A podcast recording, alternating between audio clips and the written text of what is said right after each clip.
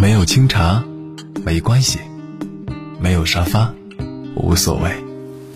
阴雨天也好，月光下都行。有了书籍，有了电影，有了我们在一起，静静的，美美的。欢迎分享晚安宝贝，小月读书。嗨，你好，欢迎来到小月读书。今天的小月读书，我们一起来分享的是《文学的目光掠过新闻的湖面》，作者是王国平，由海峡文艺出版社出版。书的封面有三行小字，踏着新闻前辈的足迹。我也想在主题报道中融入一些文学的味道，试图在吃透要求的基础上寻找适宜的结构。捕捉灵动的意象，挖掘鲜活又恰切的细节，让人物清爽爽地站立在纸面之上。作者王国平，他是江西九江人，供职于光明日报社。现在我翻到了书的目录，它一共分为三集：第一集是一群人的风貌，第二集是一个人的光芒，第三集一方水土的神采。从一群人到一个人，再到一方水土，这样的设计确实别有一番用心。好，接下来呢，我翻到的是第二集廖俊波，一个温暖的发光体。我翻到了书的一百零九页，我们一起来读读。廖俊波就像一个温暖的发光体。发光体原本是一个物理学术语。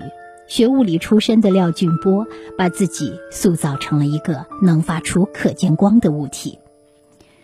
事实上，他以武夷山为原点，顺着岷江，沐浴着闽粤文化、诸子文化的余韵，一路奔波，走到哪儿，哪里就要发生物理反应，甚至是化学反应。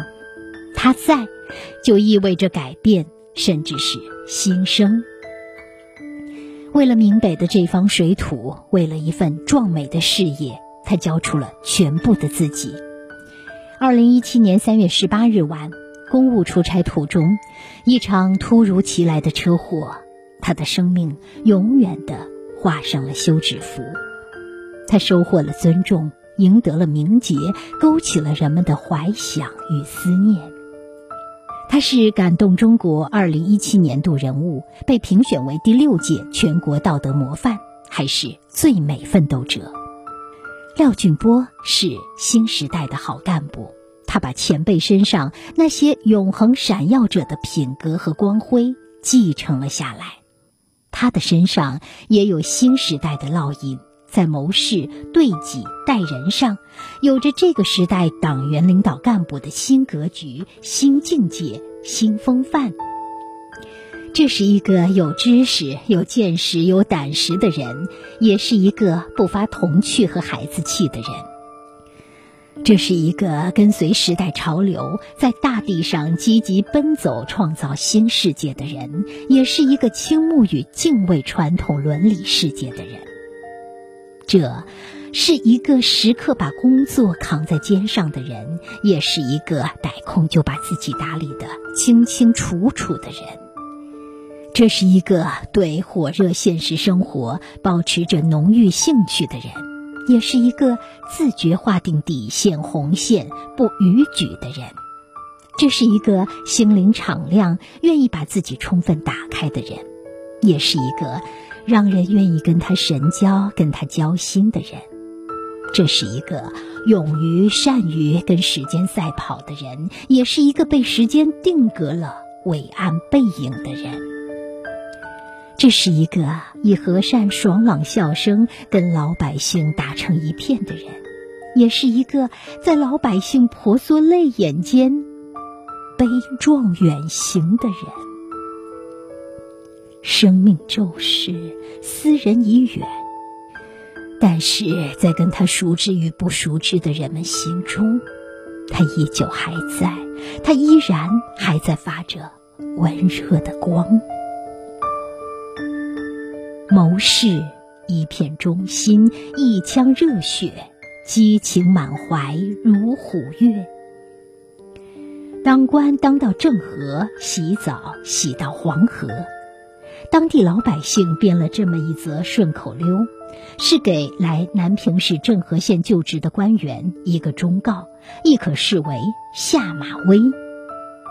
二零一一年六月，经济社会发展长期处于福建省省委的政和县，迎来了新任县委书记廖俊波。一床一几，一杯茶，一根烟，一支笔，一条汉子，一片忠心，一腔热血。刚上任，我们就感受到他的与众不同。现任郑和县人大常委会主任郑满生感觉一股新风徐徐吹来。廖俊波组织开展了一个多月的调研，下乡村、进厂矿、访社区，把总面积一千七百三十五平方公里的这块土地摸了个遍。郑满生不禁感慨：“我这个土生土长的郑和人，也是第一次这么深入的了解自己的家乡。”是的。要做体察民情的大脚掌，廖俊波马不停蹄，上任第五十五天，他把全县副科级以上单位负责人召集在一起，连续开了三天经济社会发展务虚会。曾经的初中物理老师给大家出题，一共三道：郑和能不能发展？要发展什么？如何发展？答题的具体要求是。尽量说真话，说实话，说思考过的话。他以身作则，提交了答案。要在抓好现代农业的基础上，致力发展工业、城市、旅游，回归四大经济，并且成立多个项目组，实现各个击破，整体推进。他鼓劲打气，树立小县大作为、小县更精致的理念。进一步坚定发展信心，保证人衣我食、滴水穿石的工作韧劲儿。集结号一声比一声嘹亮，催征鼓一遍又一遍的敲。有疑虑，他来释惑；有误解，他来澄清；有麻烦，他来破局。他要掀起一阵阵的劲风，甚至是狂风。我相信在座各位都希望郑和能发展的更快些、更好些，不甘落后于人。但我们如果还是继续重复相同的工作模式、思维模式，却期待结果有所不同，这可能吗？在一次座谈会上，他厉声发问。我固执地想，此时他是敲了敲桌子的，利落而响亮。他深知再造思维模式需要新的理论武装。廖俊波把焦裕禄、谷文昌两位前辈视为镜子和榜样，他发现了自己的短处。同样作为县委书记，对照焦裕禄、谷文昌精神深学细照笃行，不论是党性原则还是奉献精神，不论是求实作风还是为民情怀，都有不小的差距。怎么办？唯有动起来，干起来，以行动告慰先辈，赢得未来。他坚信以干得助。既然是地方团队的领头雁，自然要夙夜在公，时刻领跑。但一天只有二十四个小时，再忙也不多给一分钟，那就只好跟时间赛跑。一九六八年生人，属猴的廖俊波恨不得真的是孙悟空，用三头六臂把一分钟掰成八瓣。将军赶路不追小兔，廖俊波则是书记赶路饿着肚子。有时两个会要连轴开，会间五分钟一个盒饭，他就把晚餐打发了。如今他的办公室里还散落着方便面和饼干。爱人林丽有时也烦了，好不容易在家吃个饭，也要拿着电话谈工作。平时跟他通个话，多数时候是要给掐断的。林丽慢慢摸索出了规律：要么晚上过了十一点再联系，要么问问身边工作人员，看他是否有空闲，要么提前给他发短信或微信预约时间。跟自己的丈夫通个话，说个事儿，还要预约。尽管早已习惯了，林丽偶尔想起，还是窝火。她何尝不知道，眼前这个跟自己厮守了一辈子的男人，心里想着的是：干活，干活，有事儿干，干成事儿，才是真正的活着。她更清楚，还有更大的支撑驱使着自己的男人在闽北大地上疾走。我知道。当你面对党旗，举起右手宣誓的那一刻起，你就不完全属于这个家了。更多的，你属于党，属于党的事业。在廖俊波同志先进事迹报告会上，她深情的向自己的丈夫诉说着：“懂你，是最长情的告白。”她心中明白，自己的男人想着的是天下百姓事，能够当一个领头人，让二十三万郑和百姓过上更好的生活，这是一件很美妙的事。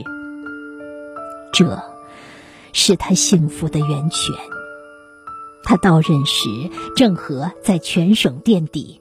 第二年，县域经济发展指数提升三十五位；第三年，首次进入全省县域经济发展十佳。二零一五年六月，他被授予全国优秀县委书记称号。我们只有一个共同的愿望，一切为了郑和的光荣与梦想。我们只有一个共同的声音，就是郑和好声音。操着一口宁普。特别是会费不分的廖俊波，曾经以万丈豪情令郑和人心潮澎湃。如今，郑和人正在传颂着俊波好故事，收集着俊波好声音。人和正通则桑梓，品正德高志如松。缅怀的声音，惋惜的声音，奋进的声音，与俊波好声音一道，正在闽北大地上空汇聚升腾。对己，忘身为国，尘分境，心向君子，且践行。工作节奏如铁人赛选手的廖俊波，不时透出自己的一颗文艺心。跟青年座谈，他引用的是美国作家塞缪尔·乌尔曼的精短美文《年轻》片段。年轻是情感活动中的一股勃勃的朝气，是人生春色深处的一缕东风。心中未念农桑苦，耳里如闻鸡动声。借用白居易的诗句，他表达心迹，自立自勉，不必惊讶。学物理出身、搞经济建设有一套的廖俊波，曾经是个典型的文艺青年。他写得一手好字，对书法很痴迷。在南平师范高等专科学校就读时，还是校书法协会物理系理事，获得过校书法大赛三等奖。在他家个人的书柜里，摆放着一本《如何看懂书法》，还有一本书法大家启功的《浮光掠影看平生》。后来，他把这个爱好闲置了，没有时间是个原因。更重要的是，他曾经说过，在县委书记这个位置上练书法不合适，好像给人家一个什么信号。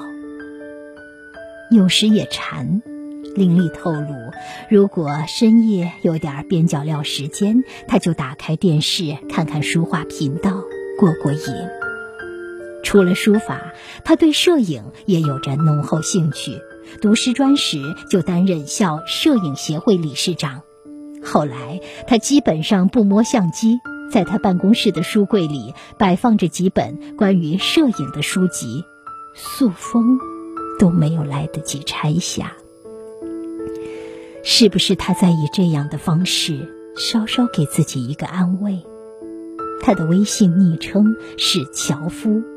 王维有诗《隔水问樵夫》：“樵夫已经在彼岸了，过着闲适而自足的生活。是不是在繁忙事务之余，廖俊波默默地朝着另一种生活深情打望？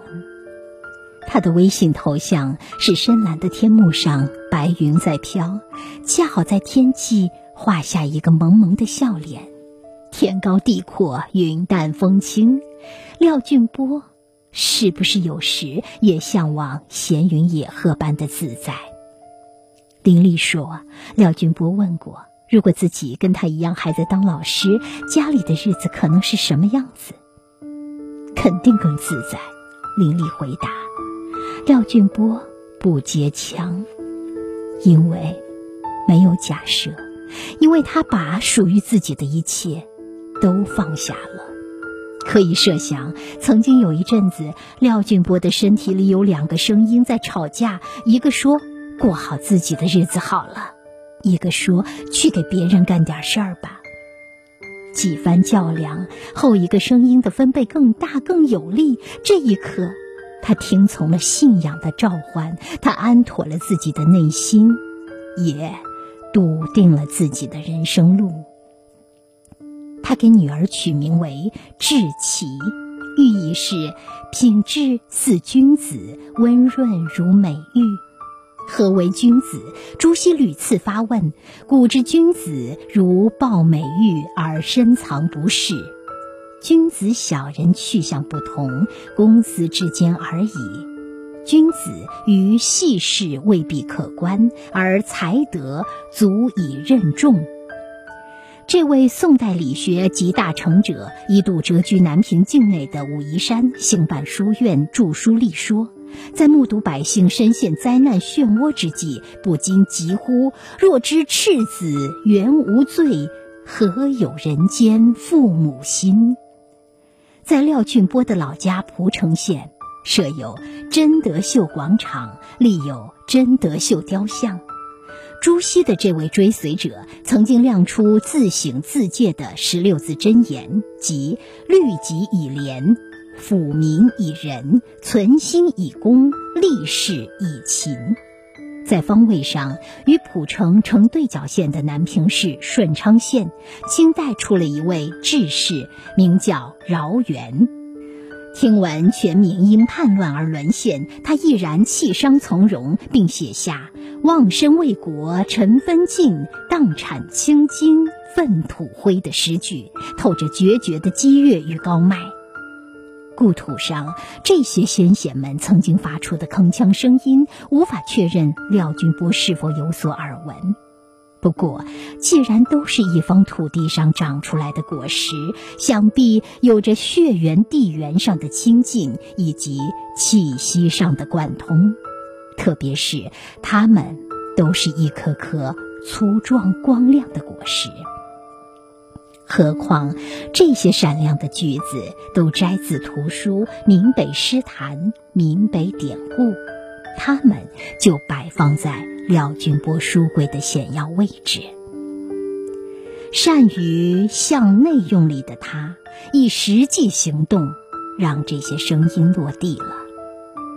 同事陈志强回忆，廖俊波有次到北京公干，空出了一个下午的时间，就跟他通话。问是否有什么公司可以临时登门拜访？陈志强知道，廖俊波的父母在北京跟他的小妹妹一起生活，好不容易空出的时间，可以歇一歇，去探亲吗？廖俊波回话：看父母放在晚上，下午是上班时间。南宋诗人周子之《竹坡诗话》载。古时有一官员，夜晚在烛光下办理公事，恰好家书送达，他当即吹灭了公家蜡烛，点燃了自家蜡烛。今有廖俊波，八小时外多在忙公事，八小时内尽量不忙私事。既然县委书记是作风建设的打铁匠，那么打铁匠自身要过硬。探路者廖俊波为了事业，为了百姓，夙兴夜寐，披荆斩棘，不断的开辟新路。一旦涉及自身，就把各个路口堵得严严实实，毫不客气。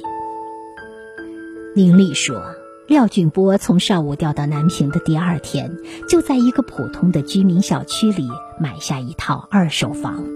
他告诉妻子，自己是市政府副秘书长，负责协调联系城建工作，少不了要跟开发商打交道。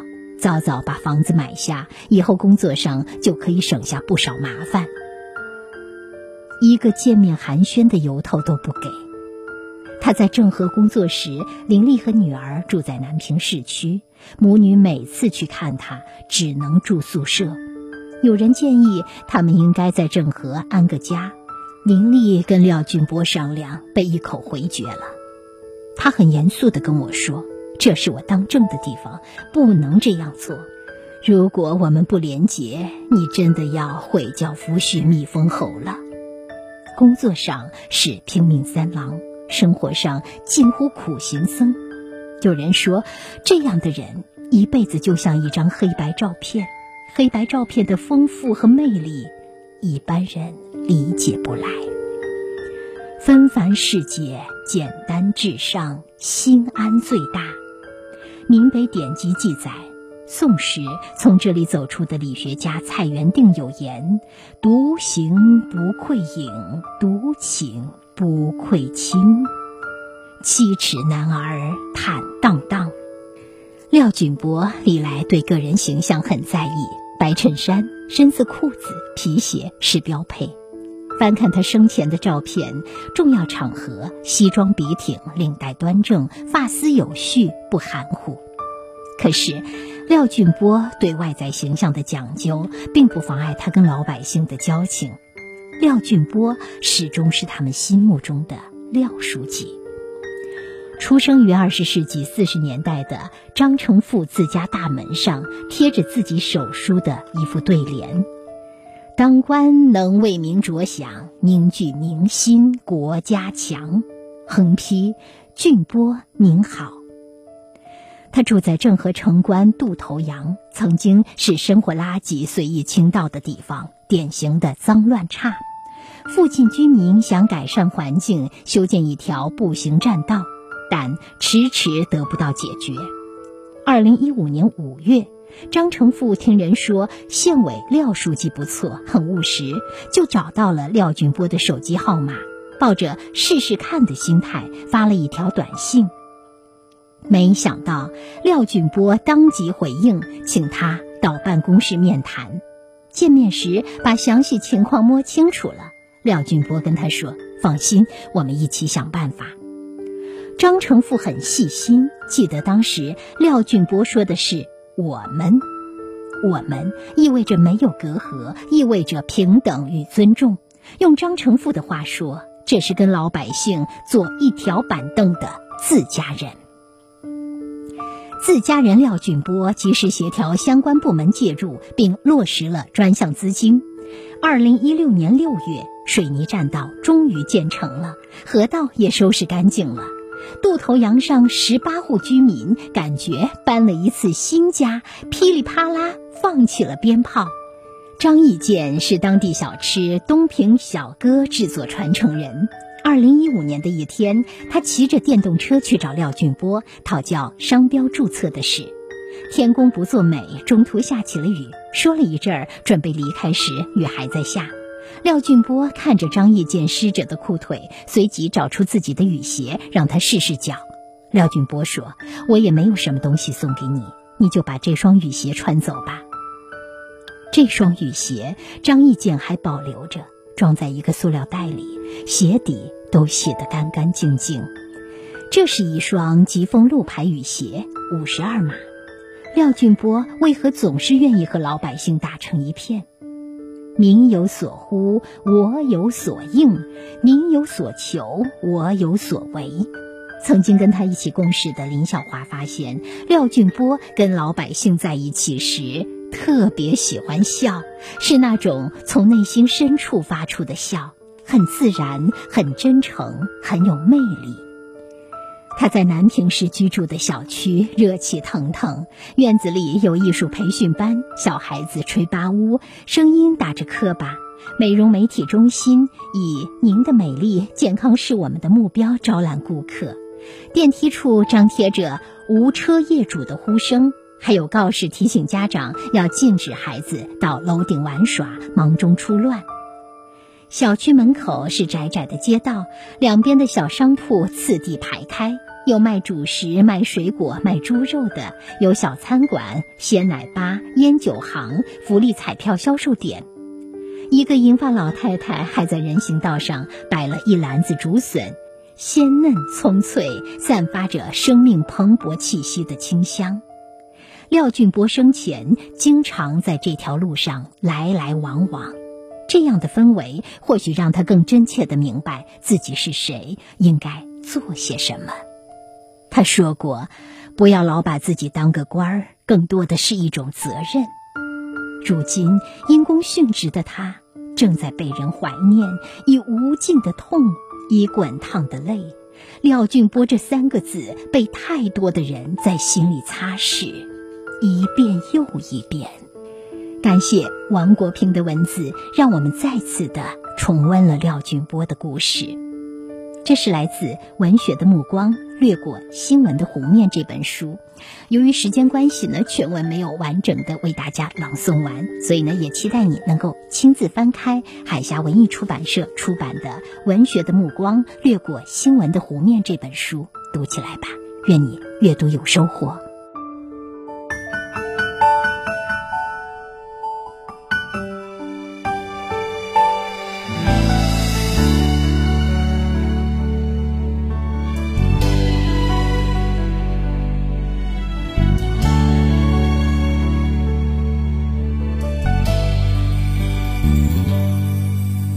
最美的样子。是手捧那本书，我靠近你的时候，你毫无察觉那样的专注，在茉莉花海般的车厢里，因为你，我们都不再孤独。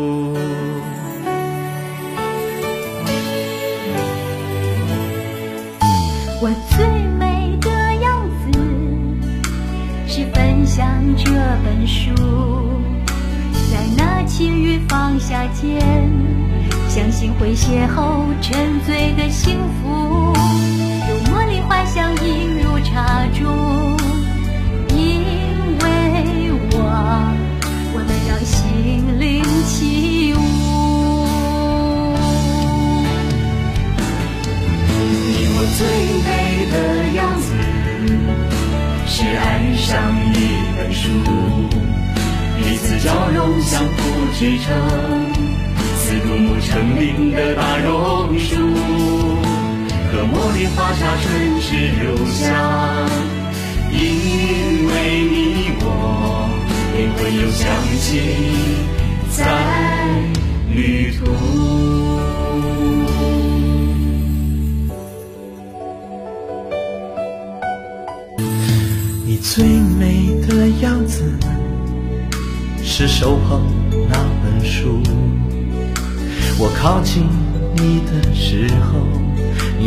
察觉那样的专注，在茉莉花海般的车厢里，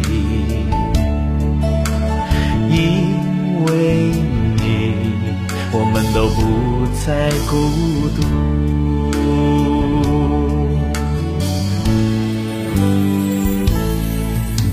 我最美的样子是分享这本书，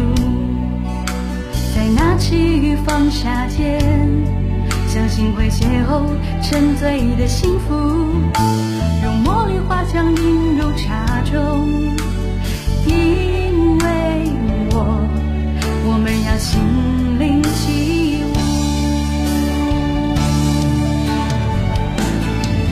你我最美的样子，是爱上一本书，